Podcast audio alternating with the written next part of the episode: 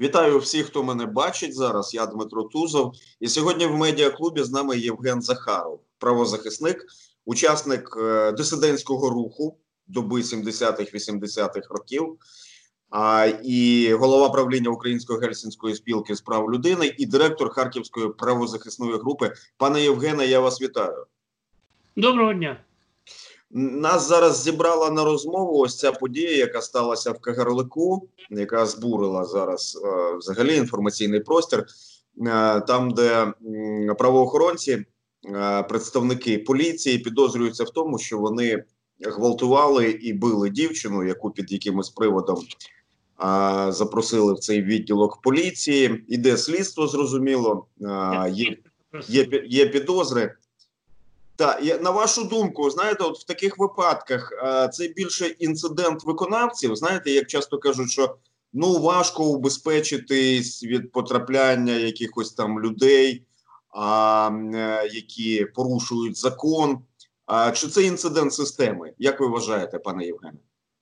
Ну, треба розібратися, що там було. Що цікаво, що обидва поліцейських не визнають свою вину. І тому е, однозначно сказати важко щодо цього інциденту. Але я хочу сказати, що те, що застосовують незаконні засоби для здобування інформації, це система.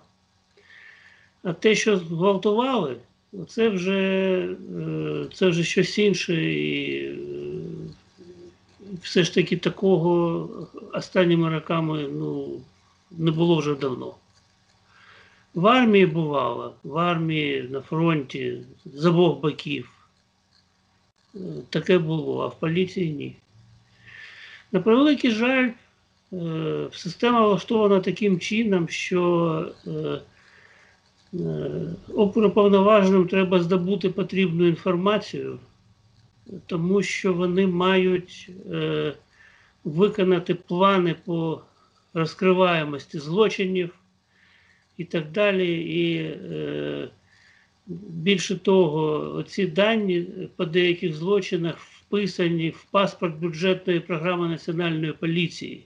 І якщо цього не зробити, то ті, хто цього не зробив, вони будуть позбавлені надбавки своєї премії, десь відсотків 40 до зарплатні, і тому для них вкрай важливо, щоб це було зроблено.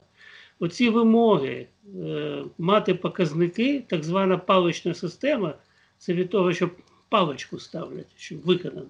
Видите? Ця палична система її вже е, лаяли, забороняли в 2015 році. В законі про національну поліцію написали, що головний е, критерій для оцінки роботи поліції є довіра населення. Але все залишається як було, все одне вимагають розкриваємость. За те, що не розкривають злочини, знімають з роботи начальників, і тому все це зберігається. А вимога показників призводить до незаконних засобів здобування інформації і до фальсифікації цих показників. Нічого іншого там не може бути. І про, про це вже говорилося багато разів. Ну от те, що я можу з цього приводу сказати, і е, є дуже суттєвим те, що система розгляду скарг на незаконні дії поліцейських залишилася та сама, яка була раніше. Про це багато говорили, що не може поліція сама е, займатися внутрішніми розслідуваннями скарг на дії себе. Ми писали і в, е, в стратегії розвитку органів внутрішніх справ, яка була прийнята урядом, і в стратегії органів е, і, стратегії розвитку МВС, і в національній стратегії, стратегії справ людини, і стверджував багато разів, що повинен бути незалежний орган, до якого можна звернутися зі скаргою на незаконні дії, який має цим займатися окремо від поліції. Якщо це буде всередині поліції, як зараз, коли цим займається інспекція з питань особового складу, нічого не буде. Але все це залишається як було. І на превеликий жаль, в 2016 році реформа, як системні зміни в поліції захлинулася з певних причин. І далі ми бачимо тільки окремі е, дії в окремих е, сферах діяльності поліції, які е, є цілком успішними, ну, скажімо, відкриття ЦНАПів, центр надання адміністративних послуг, які добре працюють, ну, в інших питаннях.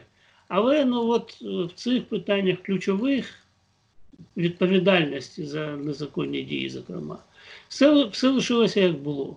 Розумієте? Замість того, щоб вимагати оці показники, треба проводити соціологічні дослідження масові і з'ясовувати ставлення населення до роботи поліції, рівень довіри, чого населення чекає від поліції в своєму районі, чого воно найбільше боїться. І е, начальник райвідділу має знати про це і саме так і працювати, щоб саме е, е, очікування громади були виконані, задоволені, а не, е, а не займатися е, показниками. І голов- Так, так.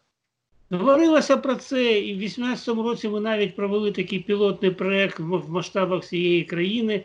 Було 19 тисяч респондентів, і кожна область отримала свій звіт на цю тему про ставлення населення до поліції, оцінка е, роботи е, поліції населенням.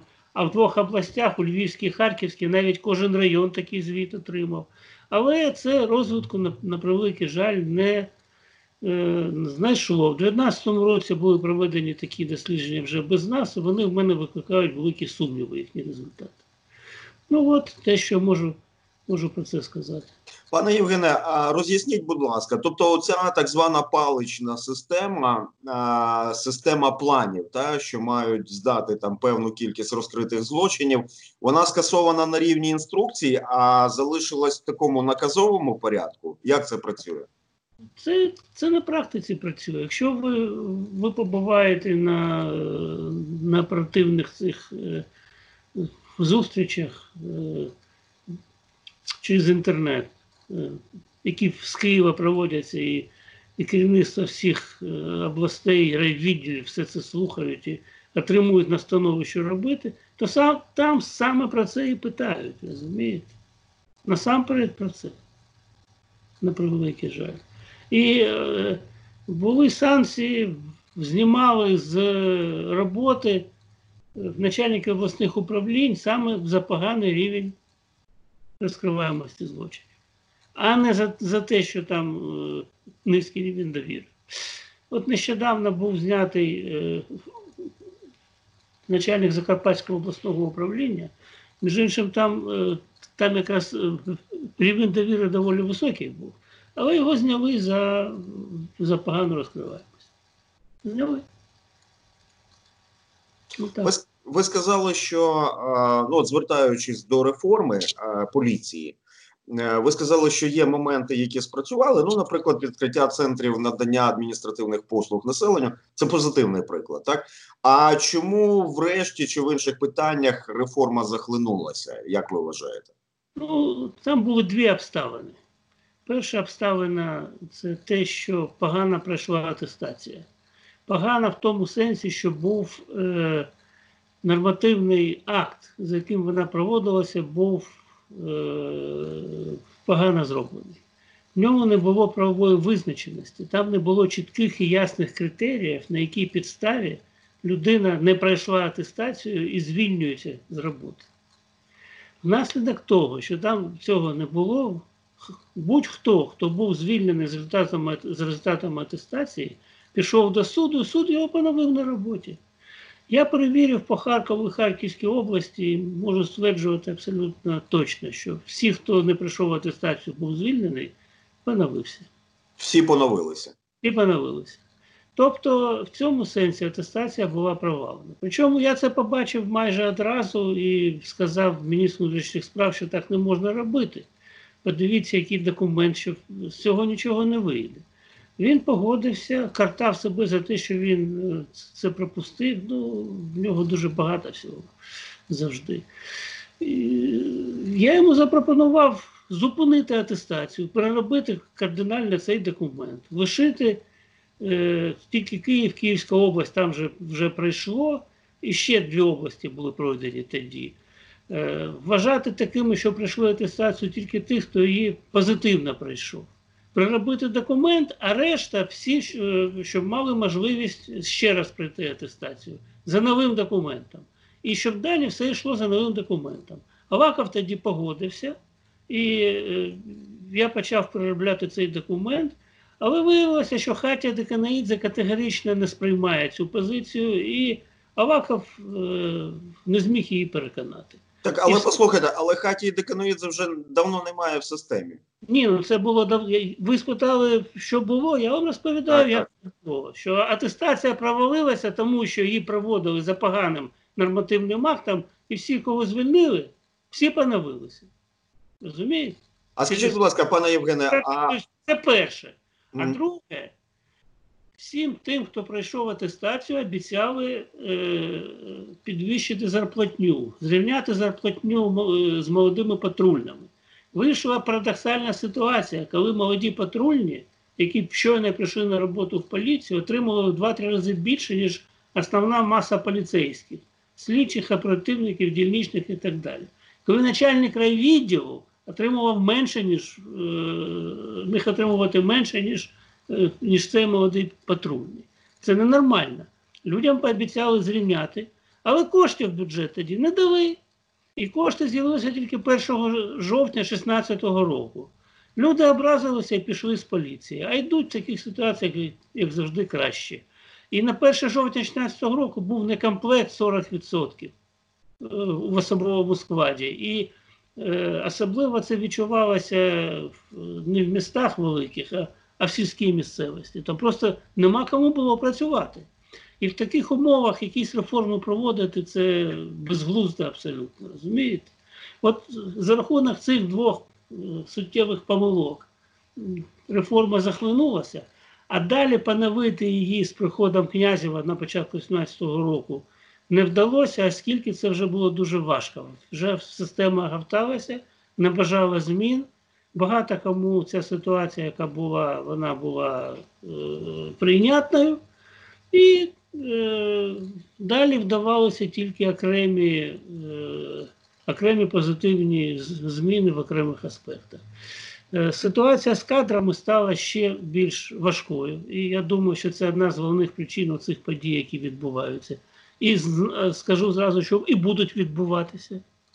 Оскільки е, сьогодні вже нема такого, такої пропозиції на ринку, е, якщо в 2014-2015 році молодь охоче йшла в поліцію, і зарплата була конкурентна, і ентузіазм був і так далі, то зараз це вже все не так. А можливості мотивувати е, поліцейських так, щоб вони бажали там працювати, приходили, працювали далі, е, не так багато. І е, у мене є велике побоювання, що ця проблема з кадрами, які не є достатньо підготовленими, навченими і е, в тому сенсі саме е, щодо тих питань, про які ми кажемо, щодо заборони діяти незаконно, розумієте? Їх просто часто ставлять в такі ситуації, коли вони змушені діяти незаконно. Ну, на превеликий жаль, це правда. Ну і маємо таку ситуацію, яку маємо сьогодні. І, е, і якщо не робити е, змін серйозних, е, то вона не буде виправлятися. А як ви вважаєте, це безвихідна ситуація? Ну тобто, тобто реформу проводити за відсутності грошей неможливо. А ситуацію з бюджетом ну уряд коментує, що відбувається. Тут все докупи. Очевидно, що не буде різкого збільшення фінансування. Чи може бути якийсь екстрений вихід із, із такого становища? Як ви вважаєте? Я вважаю, що реформи проводити без, без грошей нема сенсу абсолютно. Це нічого не вийде. Без грошей можна зробити окремі точкові зміни, які не потребують е, вкладання коштів. Це треба робити, безперечно. Це треба робити. Але зараз така ситуація, коли в нас е, епідемія і дуже все важко в цьому сенсі, в, сенсі коштів. Зараз планувати якісь великі е, е, реформи в поліції, в фінансовій системі, в, в, інших системах. е, дуже важко, бо серйозні реформи вимагають і серйозних капіталовкладень. Але можна робити певні зміни, залишаючись в межах тих бюджетів, які є. І я, так мовити, ну, можу прораховувати, е, е, які саме і в поліції, і в, е, і в системі пенітенціарній, там, і, і в інших сферах. Бо насправді успішні реформи це головне, що сьогодні потрібно Україні. Бо ми вкрай потребуємо поступу вперед, розумієте? Тільки це може нас е, ну, підняти і, і надати можливість нам, нам розвиватися. Всупереч Росії, яка робить все, щоб цього не. Розумієте? Саме тому треба, е, треба, перебуваючи в такому важкому стані, все ж таки думати насамперед про е, е, діяльність щодо змін на краще. В тому ж тут- поліції.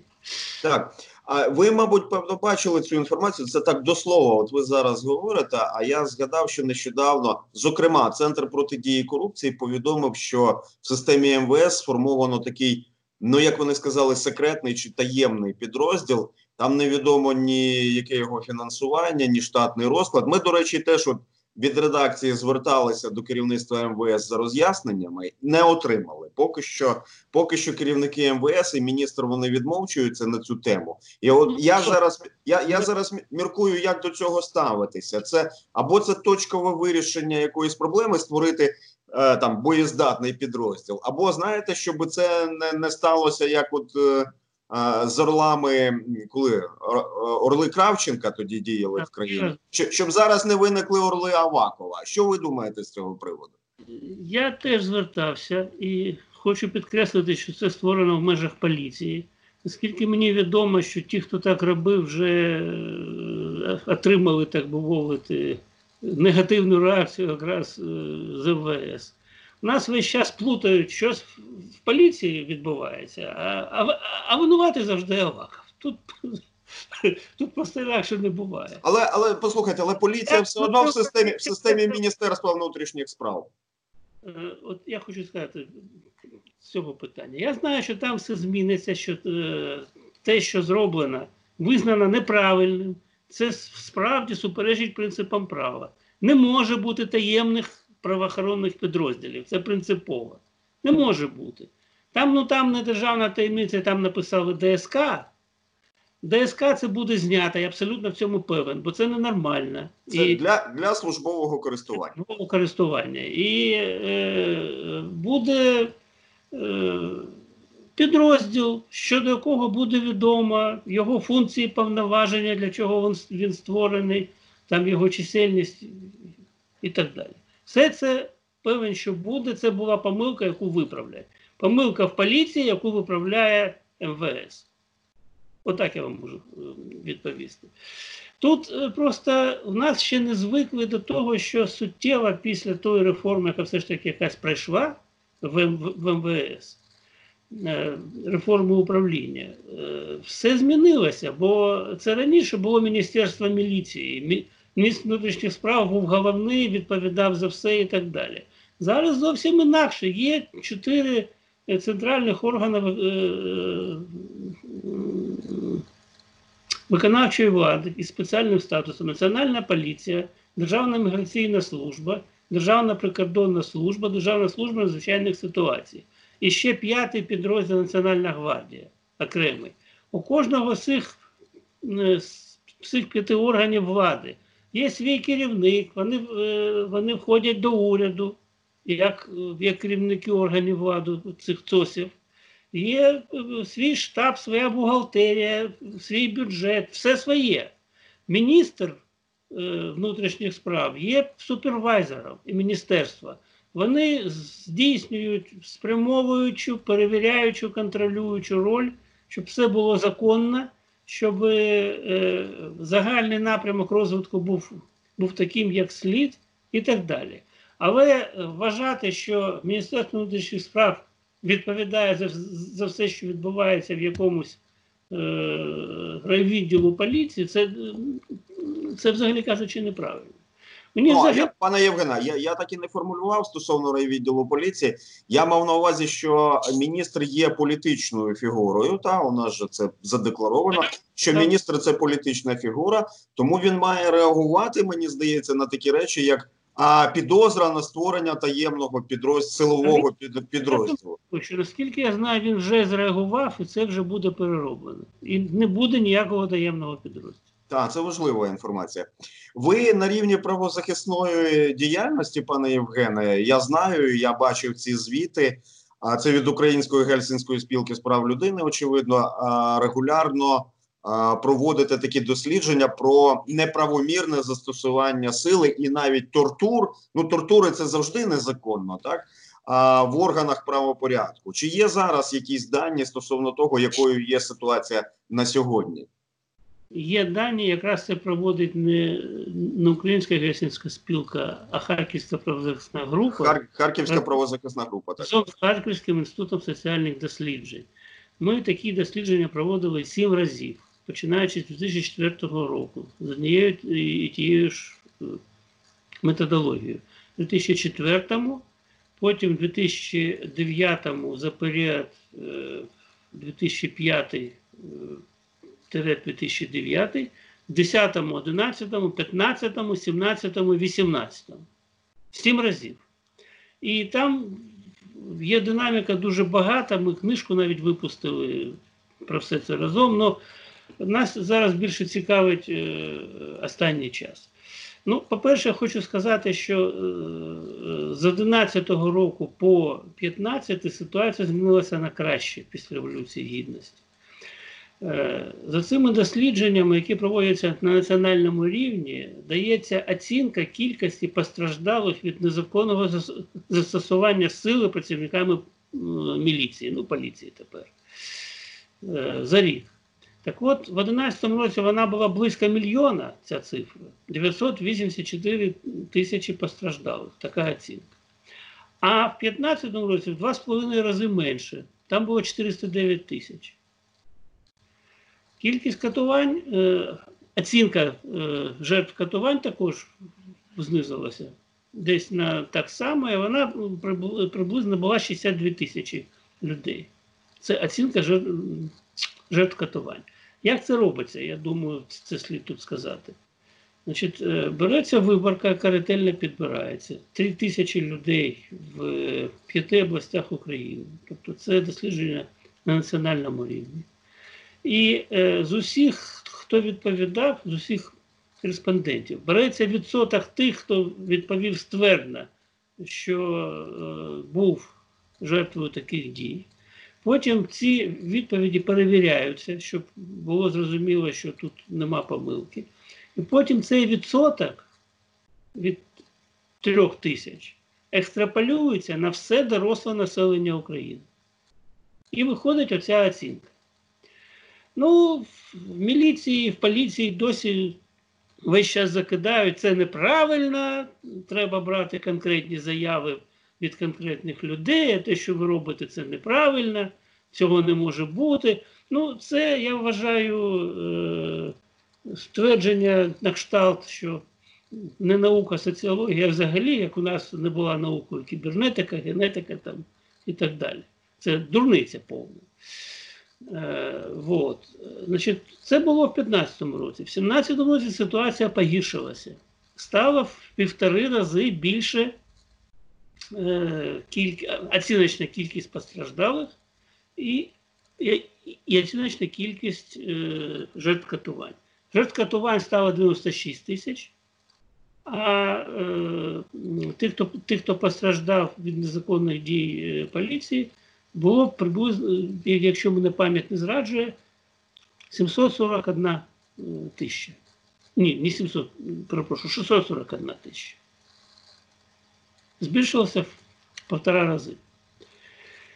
Ну, це пояснювалося саме тим, що стали вимагати оці е, е, показники їх виконання. Палична система. Палична система. В 17-му році. В 18-му році ми проводили значно більш ретельне дослідження, бо було 19 тисяч респондентів.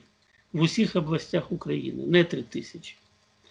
І це було пов'язано з тим, що ми одночасно вимірювали довіру населення до поліції, ставлення до поліції населення і, і проводили ту, част- е, цю частину також.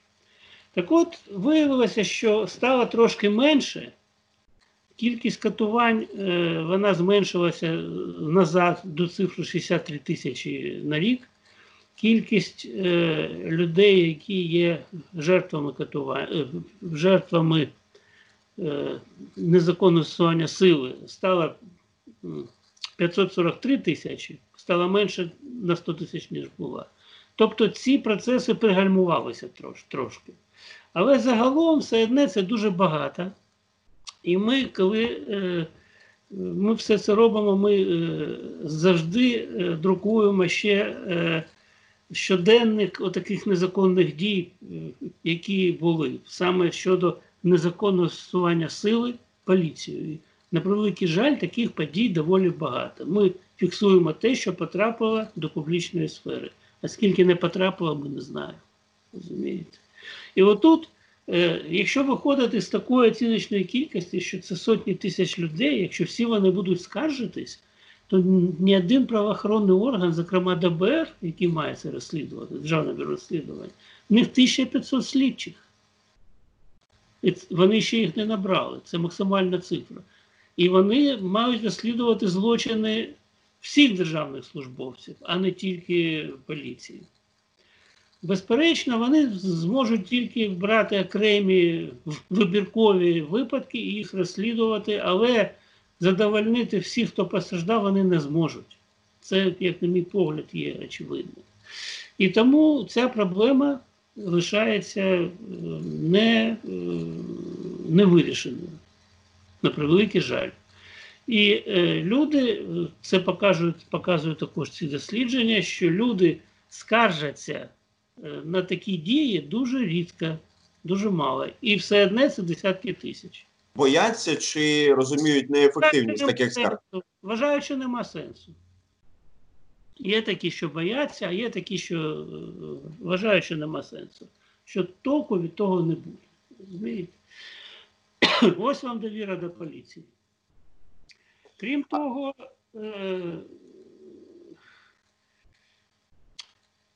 вся ж біда в тому, що навіть коли звертаються, то, е, то розслідувань е, таких, якби, е, які мало би бути, немає. Розумієте? Тільки в таких крайніх випадках проводять розслідування і їх доводять там до кінця. Ну, в принципі, кількість, якщо порівнювати кількість заяв про злочини, кількість проваджень, які в ЄРДР були внесені, кількість обвинувачувальних висновків і кількість вироків, тому побачимо, що ця кількість зменшується, зменшується, зменшується і зменшується. Розумієте? А чому? А тому що розслідують ті самі фактично. Дуже така, е, дуже все це тісно пов'язано одне з одним. Всі ті правоохоронні органи. Ну от, маємо таку проблему, яка, яку ми вирішуємо вже багато років, багато зробили. Все ж таки, ну, зараз стало тяжче катувати людей, так скажемо. Ну, ховаються при цьому і намагаються цього не робити тільки в тому випадку, коли вже інших, інших способів немає. Загалом кількість звернень до нас щодо катувань і, і незаконного стосування силою стало менше. Це слід визнати також. Все ж таки. Але ця проблема поки що залишається. Залишається, бо е, так як поставлено у нас розслідування злочинів, воно просто е, ставить е, оперативних працівників і слідчих в таку ситуацію, коли вони змушені от, от таким займатися. А от навіть в таких гучних справах, які виплили вже на поверхню, так і отримали широкий резонанс, там також мінімум а, судових вироків. Що вам відомо? Ні, ну там в основному все ж таки, ну дивіться, по, по Врадіївці е, отримали вироки, вони вступили, набули чинності і відбувають там покарання.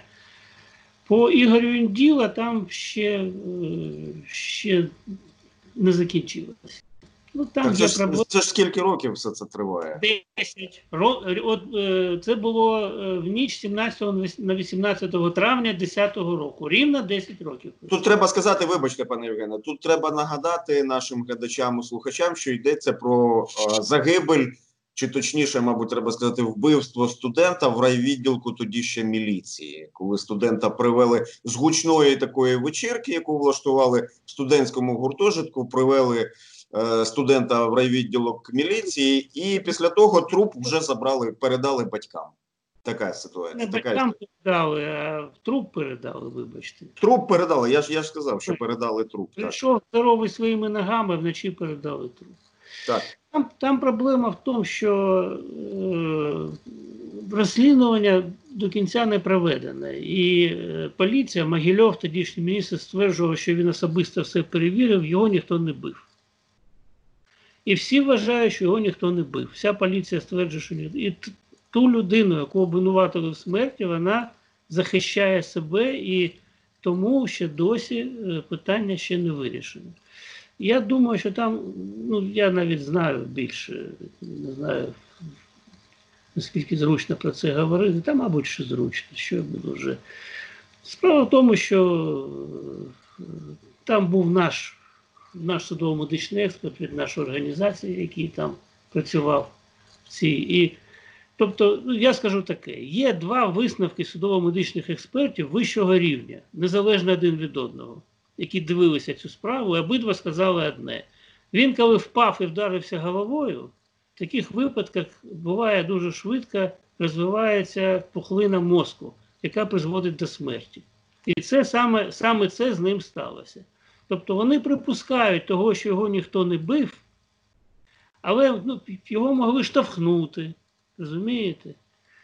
І він від цього впав потилицею е, і вдарився. І, е, і, і тому була та пухлина, від якої він помер. От я думаю, що насправді саме цю версію е, загибелі Ігоря Індила е, треба було прослідувати вже 10 років пройшло. І я думаю, що вона найбільш е, близька до істини. Е, але е, вина міліції тут в тому, що йому не надали допомогу. Якби його одразу відвезли в нейрохірургію, прооперували, він був би живий. Розумієте? І, а відповідальність за всіх тих, хто прийшов до міліції, він же не сам прийшов, його ж привели, лежить на міліції, тепер на поліції. І, і поліція відповідає за його життя і здоров'я, тому вона винна. Розумієте? Але тут же ж, е, як формулювати цей, е, е, це обвинувачення? Твердження про те, що його, забили до смерті, ну так, так випливає, що не мов би не було такого. А чого ж він загинув? Ну, От я вважаю, спираючись на твердження двох дуже класних експертів судово-медичних, що він загинув таким чином. Я думаю, що це треба було б е, розкрутити. А чому це не зробили? Це питання до органів. Пане Євгене, а ви говорите про катування і цифри наводите, і дослідження є. А катування в органах правопорядку. Та звучить воно дико, звичайно, але е, чи можна мінімізувати потрапляння осіб, е, схильних до я навіть не побоюся, я скажу схильних до садизму, а, саме в правоохоронні структури? Як як ви вважаєте? Я, я не кажу, що убезпечити. І ця проблема, напевно, існує не лише в Україні. Я, я свідомий цього. Але реально мінімізувати, от навіть за умов а, браку кадрів, а, фінансування і всього іншого. Ну реально мінімізувати потрапляння садистів, які потім свої ці ну якісь а, таємні бажання реалізовують в такий спосіб. Ну, можна, звичайно. Е, Справа в тому, що є психологи, які е, е, працюють з тими, хто, хто хоче піти в поліцію. І за умови нормального конкурсу вони відбраковують тих, хто має такі схильності завжди. Так було. І мушу сказати все ж таки, що склад поліції в 14, 15, 16 році та й зараз все ж таки ну, е, в цілому краще трошки, ніж, ніж був раніше. Але от тепер, коли вже е, нема кому працювати, коли знову не комплект і люди не хочуть йти, то вже беруть тих, хто прийшов, розумієте? І це вже робити важче. І я боюсь, що навіть рекомендація психолога це все одно відбувається. Е, З тими, хто йде на роботу, психолог працює. Але я боюсь, що навіть рекомендація психолога не брати, їм, їм можуть взяти до уваги, якщо є людина, яка хоче працювати, і нема кому працювати, її беруть. Розумієте? Є багато запобіжників правових. Їх ввели в новому кримінальному процесуальному кодексі, і це великою мірою наша робота, до речі. І е, безоплатна правова допомога є. Тобто, якби все було б за законом, то цього було б значно менше. Але е, вимога до органів розслідування е, дати добрий показник розслідуваності вимагає від них, щоб вони е, робили те, що вони роблять. Розумієте? В західних країнах 30% пок- цей показник це, це нічого страшного насправді. А у нас ні, у нас так, так не можна. І тому вони всіма правдами і неправдами, от вони вважають, що це от в них є така думка, що ця людина вона е, вчинила цей злочин. І вони вже починають її розкручувати і доводити, що це вона і є. Хоча вони можуть і помилятися. Якби е, за ними е, не було е, такої необхідності, вони б цього не робили б. Це було б ну, інакше все. Розумієте? Але реальність така, що вони це змушені робити. І тому вони порушують закон. В чому насамперед? Н- е, Незафіксоване затримання. Є багато методів, як це зробити. За законом е, людина вважається затриманою з того моменту, коли їй сказали, що е, ви маєте піти там за нами там, і так далі. Коли вона вже не може піти е, за своєю волею. Так от, і мають скласти протокол затримання, вказати час, коли затримали, і все розповісти про права там, і, і так далі, і так далі, і так далі. Але е, так зване заховане затримання, всього цього не роблять, людину дурять і починають з нею, як вони кажуть, працювати. Вимагають в неї тої інформації, яка потрібна, незаконними засобами. Якщо вона впирається, то можуть і, і застосовувати і катування нею. Ну і після того, коли вони вже все зробили, все отримали, після того вже оформлюють затримання, зовуть адвоката там і так далі, якщо треба. А часто вмовляють не, кликати адвоката, що це тільки завадить, і таке буває. Ну, тобто, отак от, розумієте? Ну, оце це приховане затримання, неоформлене затримання, воно є дуже частим сьогодні.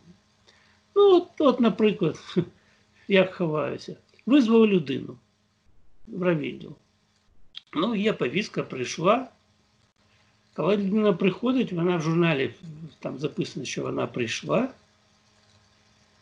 І стала помилка вийшла. Вибачте, ми вас не викликали. Розписалися в перепусті, вийшов, в журналі записали, що вийшло. А коли вийшов, його затримали і повезли. І все. Він був і вийшов. А далі вони з ним працюють. Розумієте? Отак все це оформлюють, щоб вони були чисті. Багато таких випадків, на жаль. Ну, коротше кажучи, тут е, потрібна зміна ставлення до роботи поліції саме тут. Не треба вимагати показники. Треба справді знати, що люди думають про роботу поліції, і, виходячи з очікувань людей, того, що вони е, чекають, а вони найбільше чекають, щоб е, не було за кермом п'яних і щоб безпечно було на вул- на вулиці, щоб можна було дитину випустити гуляти і не переживати, що з нею щось станеться, щоб можна було ввечері ходити по вулицях е, безпечних без е, страху. Оцього люди хочуть, розумієте? А не того, щоб якісь давнє вбивство розслідували. Ну, Пане от Євгене, пане Євгене, ну, ну і от ви знаєте, погодьмося з тим, що не так багато людей вже і хочуть, та безпечно ходити по вулицям. Я, ви знаєте, у мене до вас фінальне питання а, е, зараз.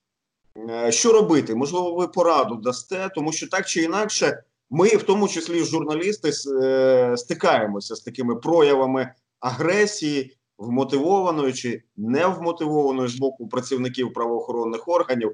Нещодавно, можливо, ви бачили, був випадок, коли е, журналіста Богдана Кутєпова так атакували, я би сказав, би представники поліції. Хоча і представники національної поліції при виконанні службових обов'язків, і журналіст, який знімав матеріал під кабінетом міністрів, також при виконанні службових обов'язків. Та він заступив на цей зелений газон.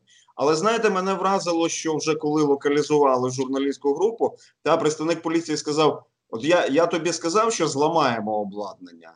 І зламаємо, і таки зламав, розумієте? А що робити людям, навіть не журналістам? Журналіст, хоч може кричати, що я преса, я журналіст, не чіпайте, є закони України, які захищають.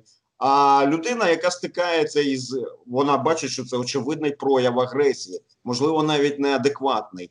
А в такій ситуації що робити? Чинити опір це небезпечно, тому що це опір працівнику правоохоронних органів. Та змиритися з тим, що відбувається катування, теж неможливо. Ваша порада як право- правозахисника, як діяти? Ну, я би радив не вступати в конфлікт, безперечно. Бо конфлікт призведе тільки до гірших ще наслідків. Може призвести до ще гірших наслідків. В будь-якому випадку е, людина має повне право вимагати, щоб е, поліцейський представився. Прізвище, ім'я по батькові, хто він, де він і так далі. Щоб знати, хто це це вже, так би мовити, буде цього поліцейського зупиняти. Бо всі поліцейські прекрасно знають, як дуже легко в поліції виганяють з роботи, позбавляють премії, там, надбавки і так далі. Це одне. Друге, ну, е, не переходити на той же агресивний стиль, дуже спокійно і, і врівноважено говорити. І ну, намагатися спробувати е, цього поліцейського призвати до порядку. Сказати йому, що він же ж страж закону, що він має не так себе вести, а інакше. Але дуже дуже ввічливо і спокійно. Якщо це не допомагає, все продовжується, ну, можна пообіцяти, що ви будете на нього скаржитися. І тоді вже скаржитися. Бо е, е, якщо це буде лишатися просто словами, то це, це його не, не зупинить в наступний раз там і так далі. Насправді, якщо поліцейський почне про себе думати, о, це така людина, що з нею краще не зв'язуватись, от треба, щоб такі думки у нього в голові зародилися. розумієте? І тоді він точно відступить. Не буде. Дякую, дякую. Дякую, пане Євгене. Sьогодні е, в медіаклубі з нами Євген Захаров, відомий правозахисник, учасник дисидентського руху в Україні в 70-х-80-х роках. Нині е, Євген Захаров очолює Харківську правозахисну групу. Пане Євгене, дуже вдячний вам за участь Дякую вам за запрошення. в нашій програмі. Та ну і побажаємо нам, щоб наші права були захищені.